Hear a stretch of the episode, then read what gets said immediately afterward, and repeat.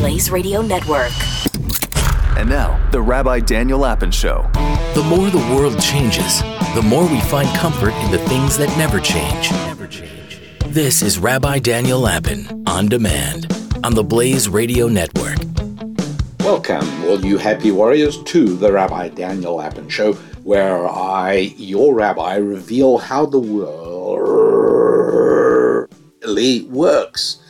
And one way the world really works is that fools do not become geniuses overnight. And uh, number two, track record really counts. If somebody has been making an almighty mess of things up till now, uh, there really is no reason to assume that his pattern in life is going to change dramatically. And so, as I prepare this uh, program for you in the middle of June 2022, uh, you probably might have noticed that you do not hear much of Ukraine on the pages anymore. No longer are celebrities agitating for more money for Ukraine. Um, even the uh, officials in the Democratic Party who so eagerly shoveled $40 billion of money at the Ukrainians while America is suffering with uh, inflated currency and rising prices everywhere, with interest rates just having pushed up another 75 basis points. And so uh, you'll notice you're not hearing the cries of triumphalism from Ukraine. Oh, the victories of the genius uh, Zelensky. Oh, he's decimating the, um, the Russian military. Have you noticed that that's like all gone from the front pages? You don't hear that anymore. And uh, you might wonder why that would be. And so uh, your rabbi will give you a very brief little insight on that before we move on to, well, things that are more relevant to this podcast, to this show.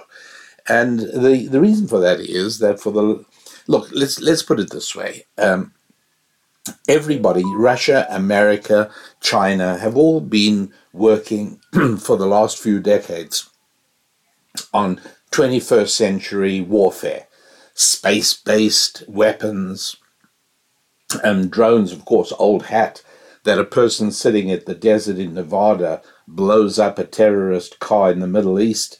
Uh, all, all of this is what we've been doing. Now, one of the reasons, many reasons, that America did so badly in Afghanistan and other parts of the Middle East is because if you are geared up for a 21st century uh, battle and your enemy is using uh, medieval methods, you are going to have trouble. Now, eventually, you should be able to prevail. But um, in this case, the Ukrainians are essentially working with World War II equipment other than the um, the gear that America has sent over and some of the other NATO people have sent over, uh, NATO countries, I should say. But other than that, uh, the uh, the basic Ukrainian um, artillery corps and the ammunition uh, reserves that they have are essentially World War II type stuff. And uh, the Russians, no different from America in the sense that uh, they've been gearing up for 21st century, not, not surprisingly, had a few months of adjustment. Well, they've adjusted and uh, they've brought to bear overwhelming power. Um, my understanding is that uh, Ukrainian, you know, you've heard a lot about artillery bombings. Ukrainian artillery is outgunned about 20, 30, or maybe even 40 to 1 even 10 to 1 is a calamity, but 40 to 1 is invincible. And so, uh, right now, you're gearing up for another Afghanistan. Biden and his um, uh, Secretary of Defense Austin, they've been crowing for a long time. Oh, we're going to reduce Russia to the point where they're never going to be able to do anything like this again. Yeah, that's not exactly going to happen. And uh, we've got another Afghanistan basically happening any time about now, expect to hear the American president starting to explain why um, Zelensky didn't listen to him, and that's why things are going badly. Uh, it'll be something along those lines. And basically, Um, this is going to end up as a negotiated uh, uh, end. Um, Russia will get all the property, all the land it wants on the east of Ukraine in order to achieve what America achieved in the uh, 1962 missile crisis when Cuba placed uh, Rus- uh, Russian missiles on America's doorstep. Uh, the um, Minsk agreement uh, stressed, as as all wise American leaders did many many years ago, that uh, Russia should not be provoked by having uh, NATO or American missiles on its border. Uh, that's all what this was really all about. It was just foolishness of the West precipitating what smart diplomats like George Kennan and Henry Kissinger years and years ago said was going to happen, and sure enough did. So right now, uh, you're not going to hear about sending more stuff to Ukraine. You're not going to hear about sending more money to Ukraine. The whole note of triumphalism, oh, Ukraine is doing brilliantly, that's all gone. You're not going to hear any more of that because they're not. And uh, the um, uh, the result is going to be that, uh, as I say, it'll be negotiated either by some of the NATO countries or perhaps by America. But bottom line is, uh, once again, the American president has um, created a calamity. And he's going to blame almost everybody for this except himself. Um, and as I told you months ago already, towards the beginning of 2022, uh, I did talk a lot about why this was not a good war for America to get involved in in any way, shape, or form. But uh, America did, and it is a disaster. That about is all the news, right? That that that covers up most of what is uh, what is happening um, around the world. And I think it's far more important that we dive into things that can help your life. What parts of your life? Well, you know already your five critical F's, your five fundamental F's your family, your finance, your fitness, your friendships, and your faith. And if, if you got those things in good shape, think about it. Imagine having an extremely satisfying and fulfilling marriage having a, a wonderful family, having a great social circle of lovely friends. Imagine being in good health and imagine not having money worries. And on top of that, um, God smiles at you from time to time. You know, you don't have much in life to complain about. And so let's get down to things that can really be useful to you. Um, the politics has to be looked at from time to time. Um, and to be perfectly honest, even though it is unseemly and I should be able to rise above it, I kind of like saying I told you so every now and then, just to remind you right, that your rabbi brings value to you, to every happy warrior. okay, enough of the uh, patting on the back and the self promotion.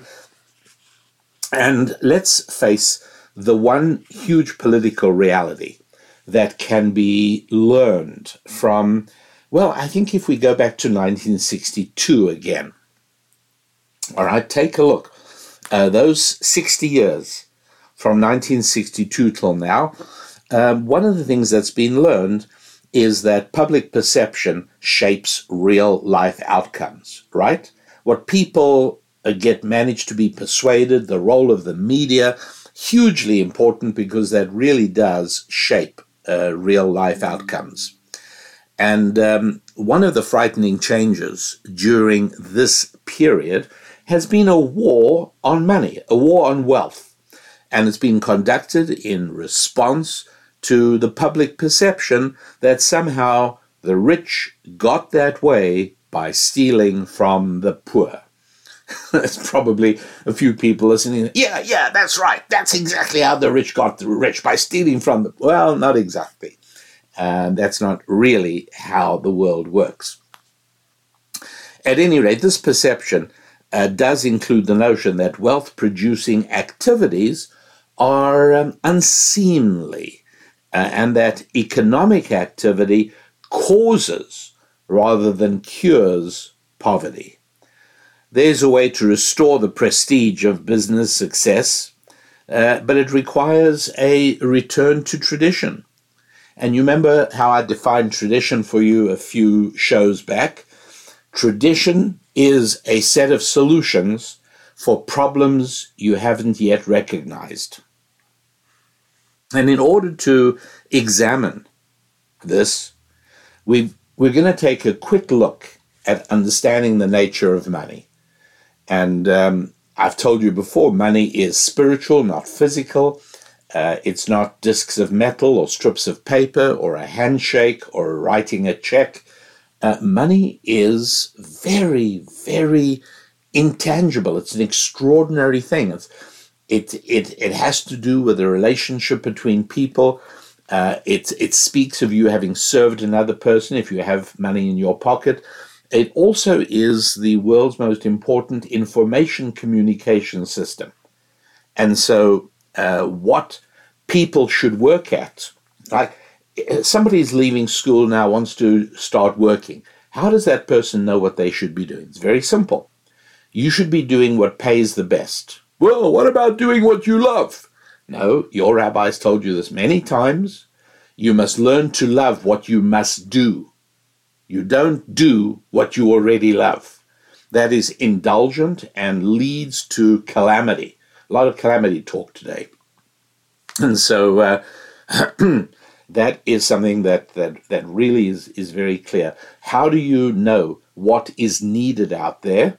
Just look and see what pays because the money communication system has already spotted that there is a shortage of, um, you know, formula manufactured uh, milk for babies. Okay, so maybe you should go into that business, except maybe not because it's being dealt with already.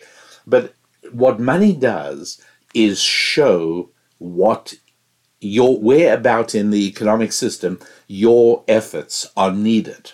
And the way it does that is by a lot of money.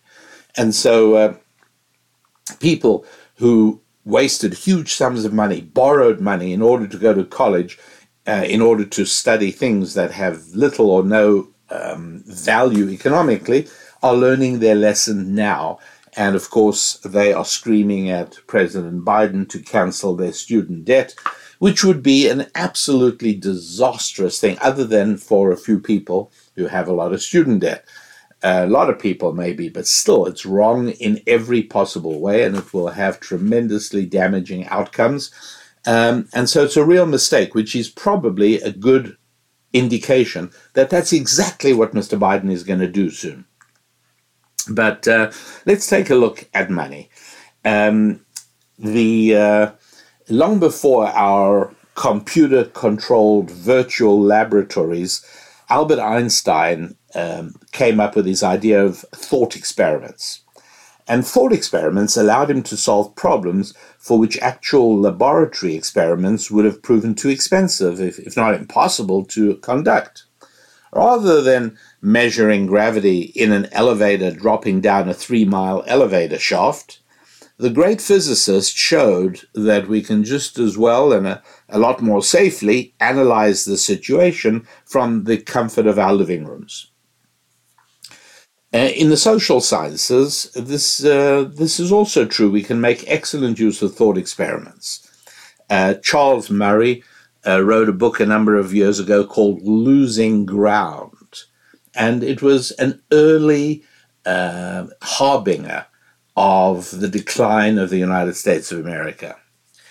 Uh, following Charles Murray's example, let's conduct a thought experiment to see if we can understand the origin of our own calendar, shall we?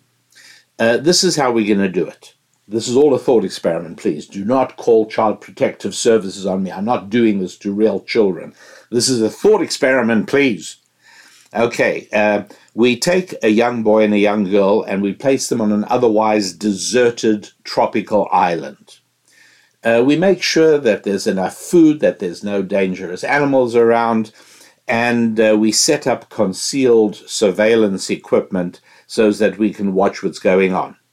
Well, I think we can assume that, uh, you know, stipulating that they uh, that they uh, survive, they grow, and they get bigger and older, and they develop.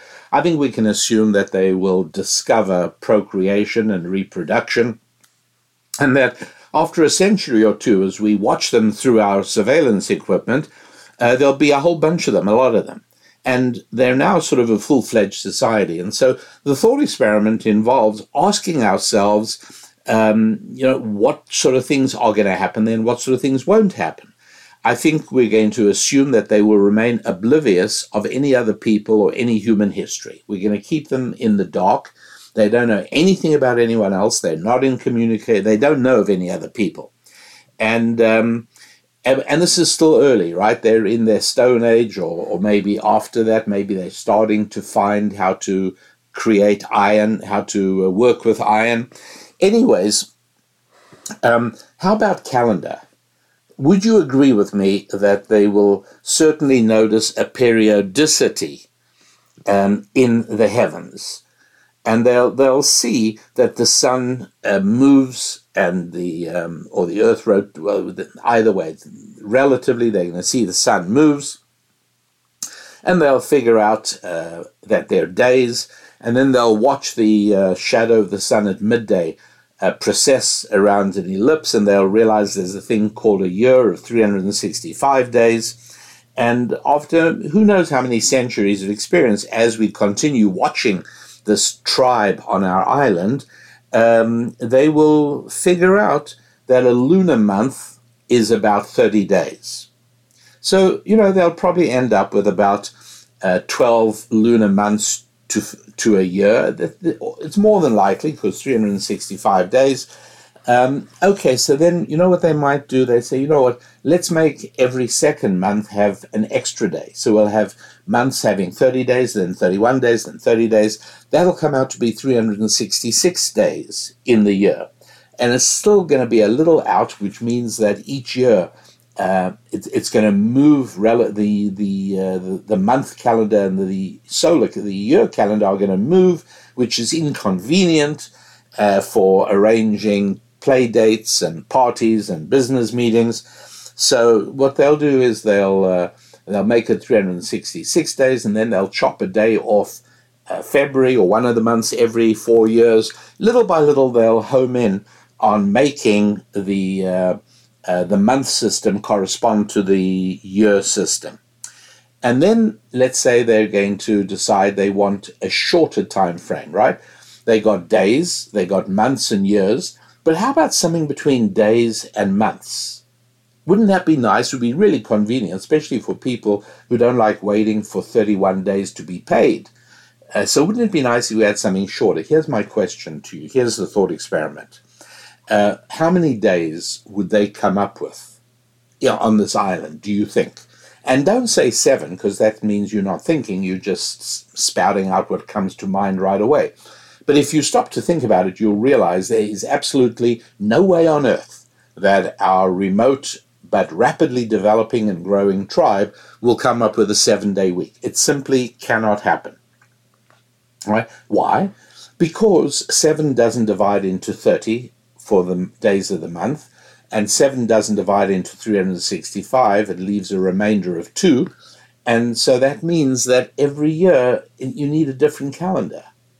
But imagine if they hit on the idea of a five day week and they standardized on a 30 uh, day month and a 365 day year. And then once a year or once every four years, they do an adjustment that fixes everything up again and make, you know, accounting for the slight errors in the system. But wouldn't this be a neat system? You have exactly six of these kind of weeks in a month, right? Um, six times five, you've got a five day week, six of them in a month, and then you've got 72 of them in a year and everything is so nice because 5 divides evenly into 365, you see. One thing you will agree with me on that is there's no way on earth they ever would have come up with a seven day week. It makes no sense. So, how come there is a seven day work, a seven day week around the world today? And uh, the answer is and, and there is no other answer, by the way. This is an incredibly disturbing answer to many people, but it is the only answer, and that is that we human beings um, have retained in our um, deep, primeval, collective memory that long ago God created the world in six days, and on the seventh day he rested, setting up a seven day cycle as a sort of divine circadian rhythm.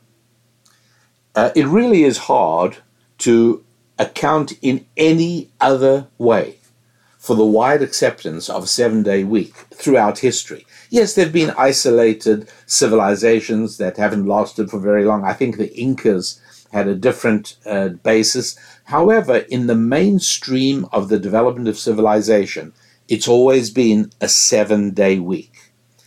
And um, just as the seven day week is the product of a collective memory of a religious tradition, so too is money. You see, while our while our clandestine surveillance of the island will certainly reveal that the islanders are bartering with one another, I think it is considerably less certain that they will make the leap of assigning value to disks of metal or to seashells. That, in all probability, would not happen on our island. As indeed, it wouldn't happen on the island, right? In exactly the same way as it failed to happen in many parts of the real world. Most populations that were isolated from Bible based Western tradition failed to make the leap from barter to coins and capital. And so, yes, uh, there was there were coins in early Israel. You know, you can see them in archaeological digs in, in Israel to the present day and you'll find there were coins in um, in Greece and there were coins in Rome.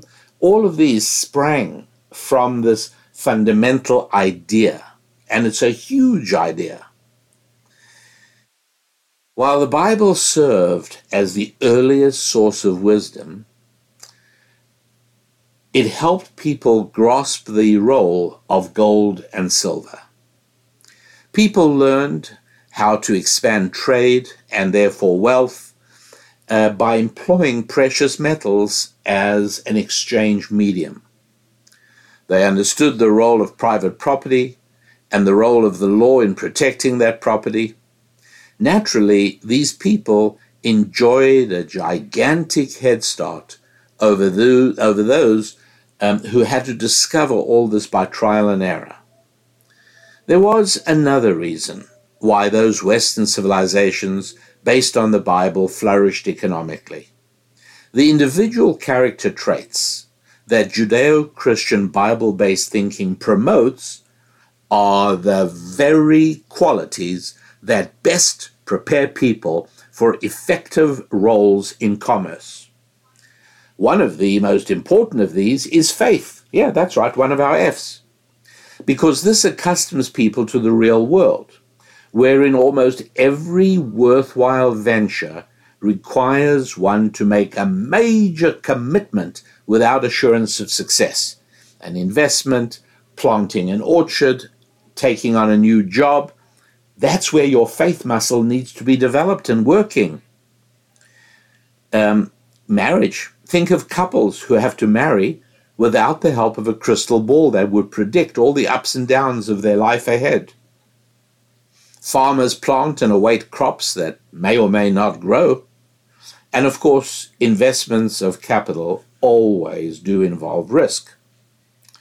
I'd go further than that, my dear friends, happy warriors all, and I would say that the very act of accepting metal discs or even pieces of paper in exchange for a day of back-breaking labor, that requires enormous faith. Inflation undermines that, of course. And that's one of the reasons that I explain how inflation is a moral problem, not a financial problem. Please don't for a moment think that the uh, Federal Reserve raising interest rates in the United States by another three quarters of a percent, oh, that's going to magically solve inflation. No, it won't. All it'll do is suppress demand. In other words, people will stop buying things. So it'll camouflage inflation. It'll stop people buying things, which means that uh, storekeepers and factories and uh, everybody will have res- residuals of unsold inventory of everything, real estate also, and prices will actually come down. But in this case, the uh, cure may well be much worse than the disease. Actually, I think we saw a little bit of that in uh, COVID already too.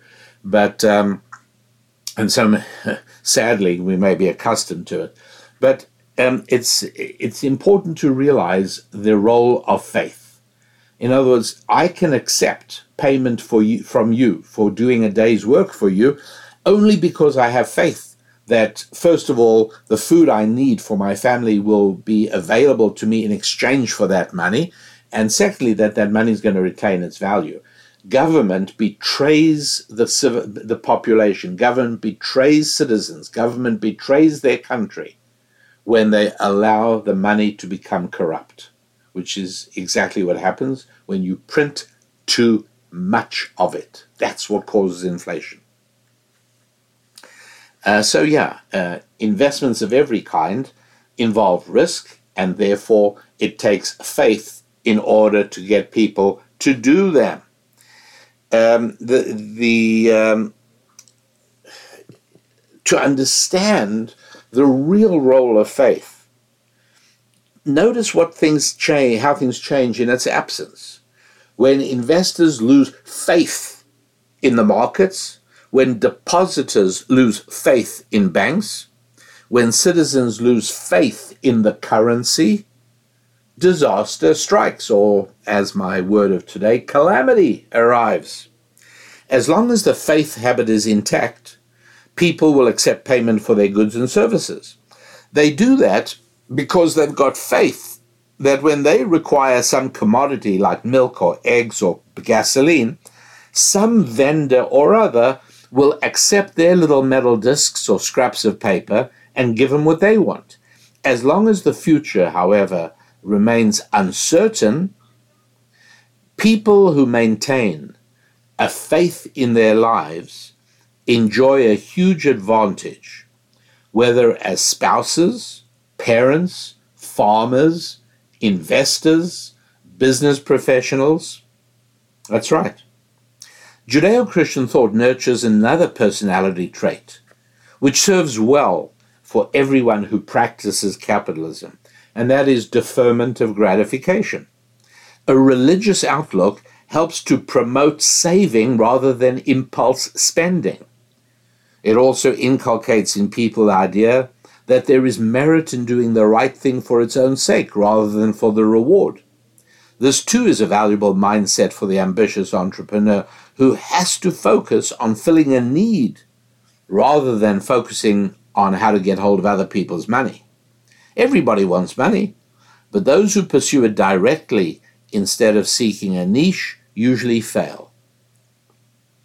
The most conspicuous commercial successes are won by those who find a way to serve other people and provide them with what they want. Religious teachings that emphasize the virtue of charity would thus fit well into business school curricula, because charity helps to loosen the tight grip that many of us have on our money. No miser ever made a great investor. Religion encourages people to raise families, the best incubators of capitalism. There, the young future business professional learns the value of labor and its specialization. From wise and responsible parents, the child learns all the skills necessary for their first job. They will not learn those things from a geek. I guarantee you that. A geek, is there anybody listening who doesn't know what a geek is? Well, I can't believe that. You all know what a GIC is. I, I, I mean, are there brand new listeners? People who've just tuned in today for the first time? Okay, fine. A geek is a government indoctrination camp. It's what used to be called public schools in the old days. And so uh, a child a child learns everything he needs to know about getting his first job from his parents. And um, another thing about family is um, family is valuable because very few um, large commercial enterprises get built in one generation. And lastly, it's children that fuel parents' ambition to drive themselves beyond the needs of their own lifetime. And you see this right away. I mean, every single time that countries have raised what they they don't like me calling it the death tax, but it's the right name for it.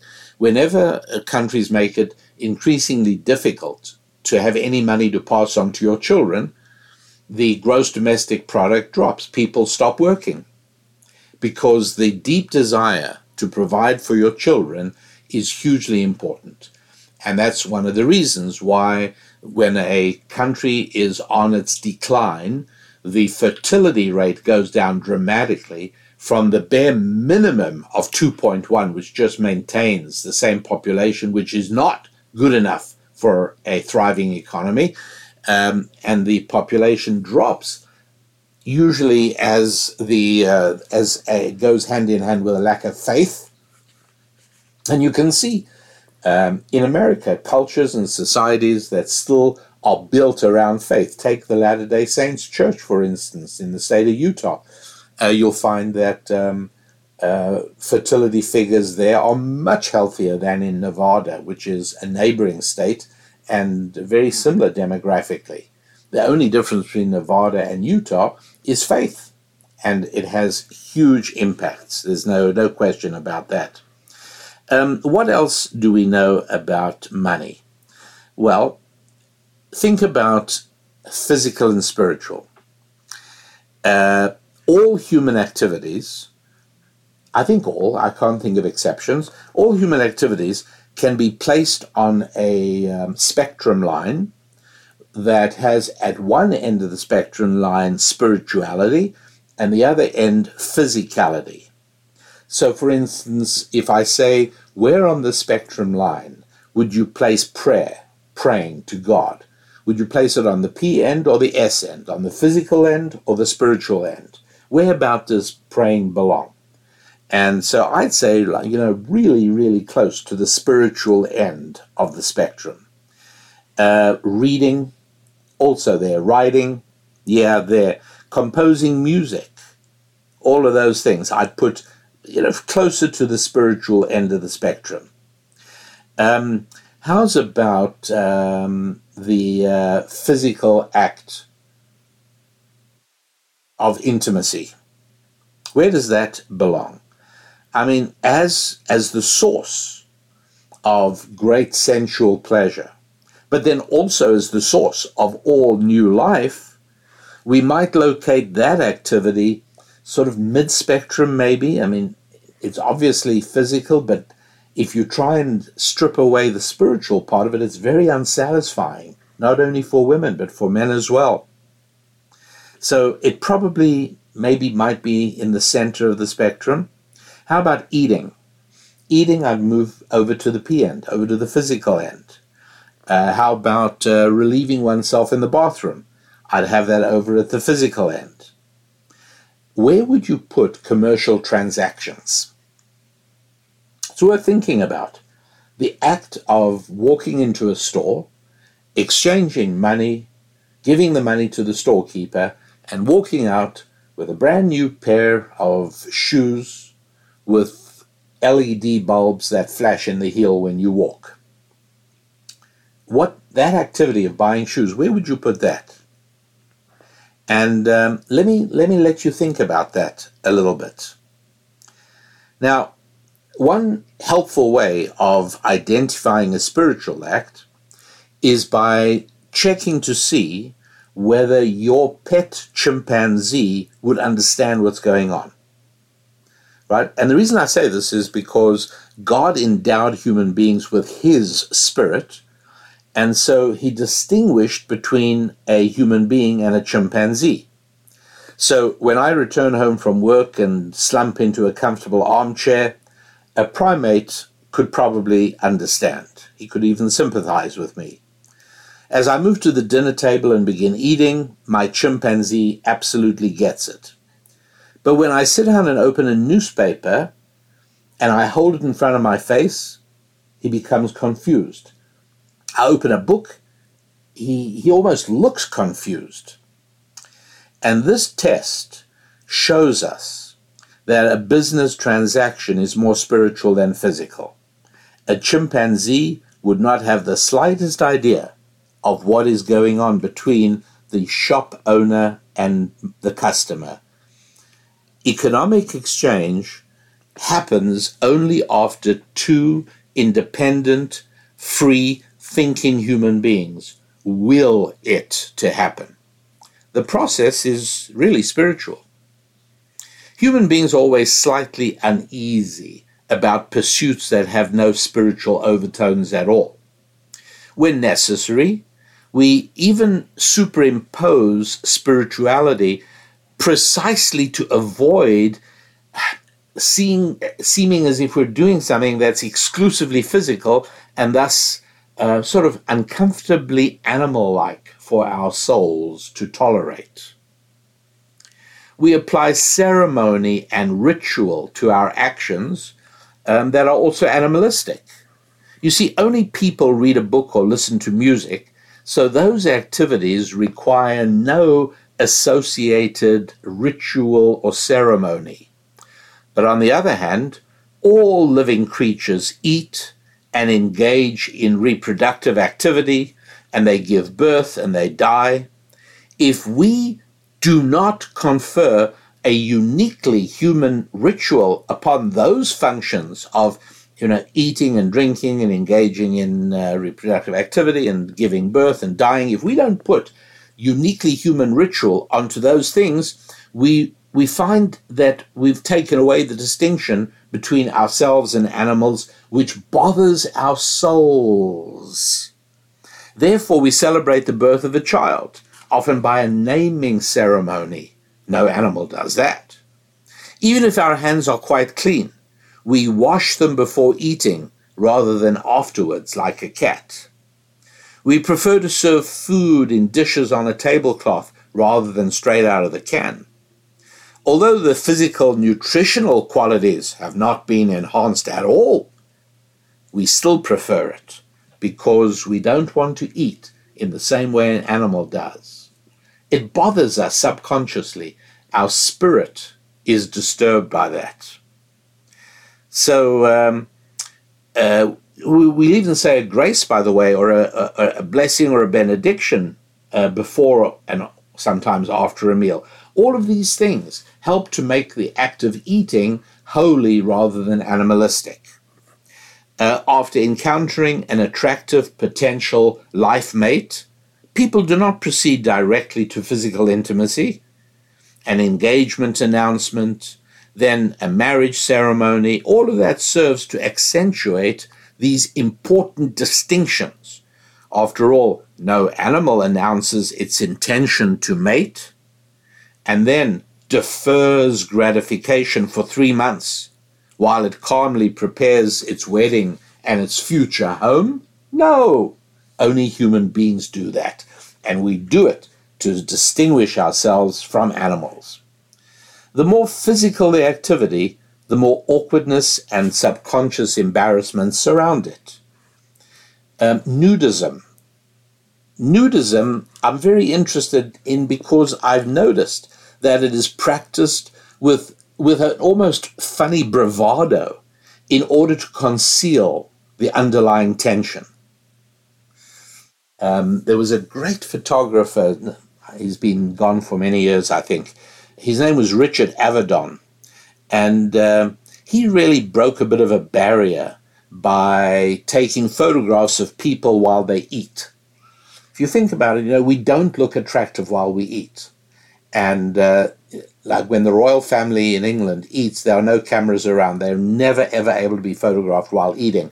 And you think about it that you know, even if uh, you take a picture of your Thanksgiving table, you really want to make sure that nobody has a mouthful or is busy chewing uh, while you take the picture, right?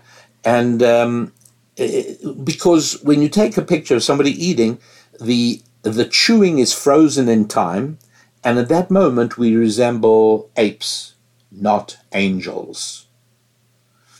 our mothers, raised in, in some variation perhaps of the Judeo Christian tradition, actually taught us never to eat in public. And in the same way, we express a completely normal and natural and healthy reticence about bathroom activities. On the other hand, as purely spiritual occupations, reading books or looking at art evoke no spiritual discomfort in us at all. Likewise, buying and selling should evoke no psychic discomfort. Right? Economic activity is another way in which we satisfyingly distance ourselves from animals. In that sense, we justify our humanity. And this helps to explain why the most secular elements in America always lead assaults on the free market. Those who have rejected religion are eager to find other outlets for their moral expression. There is no better way than to exhibit a revulsion for democratic capitalism. Today we hear people referring to the 80s, you know, as a period of moral depravity, being unaware of the spiritual nature of money and of wealth creation. Those individuals consider the miracle of profitable and productive economic enterprise to be the human equivalent of dogs fighting over a bone. A great historic clash between socialism and the traditional wisdom of the West is really just a reflection of a far more fundamental disagreement. This is over the question of the origin of man. This is not a question that needs to be debated in churches and divinity schools as much as it is a question that needs to be settled in corporate boardrooms and university uh, councils and business schools. Either God created us or we evolved from primeval protein sludge passing through a primate like phase on the way. You know, as I've often told you, there is not a third alternative. And, uh, and the entire legitimacy of money and the role that money plays is best understood from a Judeo Christian faith based direction. And that's why Marxism and socialism and progressivism and the way that uh, the European Union and Great Britain and America are moving in the direction of socialism corresponds exactly to their moving at the same time in the direction of secularism. And so, you know, for many years, I think people used to believe that we could take away religion and replace it with a sort of benign form of nothingness where everybody would just love one another and be nice to each other, and we don't need all the uh, superstitious nonsense of religion. Well, it's turned out that religion does a whole lot more than that. Secularism does not provide a benign neutrality, it provides a dark and sinister apocalyptic environment. Calamity again. And so we've got to be aware that all five of our F's do belong together. Please, please realize that at no time should any one of them be ignored. As a matter of fact, at no less an interval than once a week, you should ask yourself what's going on. Some people need to do it every day to begin with, and then you can switch to a weekly program. And what I mean by weekly program is where you stop and you get yourself private somewhere where no one's going to disturb you and you don't have your phone there. And you sit down with a piece of paper and you say, okay, here are my five F's. And you write, you write down family, finance, friendships, fitness, faith. And now you go one by one and you say, how did I do? Did I make any progress? What benefit? What development? What advantage? In what way have I improved each one of these things. You go down them one by one. And if you have trouble seeing, well, I haven't actually done anything to, to build my family this week. I just ignored it. I was too busy with work. No, finance, yes, family, yes, those two two go together. You can't ignore one for the other. And uh, heaven forbid, you've got to look and see if you've slid back on any of them. That's terrible. Then you really have to be focused. But uh, if I if I leave you with something important from uh, today's show, it would be that uh, you really ought to have a, a weekly or, if necessary, a daily reckoning. Most for most people, a week weekly works, but if you're in not great shape, you should start with a daily reckoning and then build up to a weekly reckoning. And you go through exactly each of the five things in great detail and said, you know, how have you improved them this past week? And then say, now, what plan can I put in place for next week? So that when I next week review my five F's, I won't be like I am this week when I have to say, well, I haven't really done anything. What plan? What am I going to do to improve each one of these five things? And that turns out to be enormously effective as a tool of moving onwards, going onwards and upwards. That's as far as we'll go for today. The website, rabbidaniellapin.com. And um, until next week, I want to wish you a week of growth. That's right, real development with your family and your faith, with your finance and your friendships, and your physical fitness. I'm Rabbi Daniel Lapin. God bless.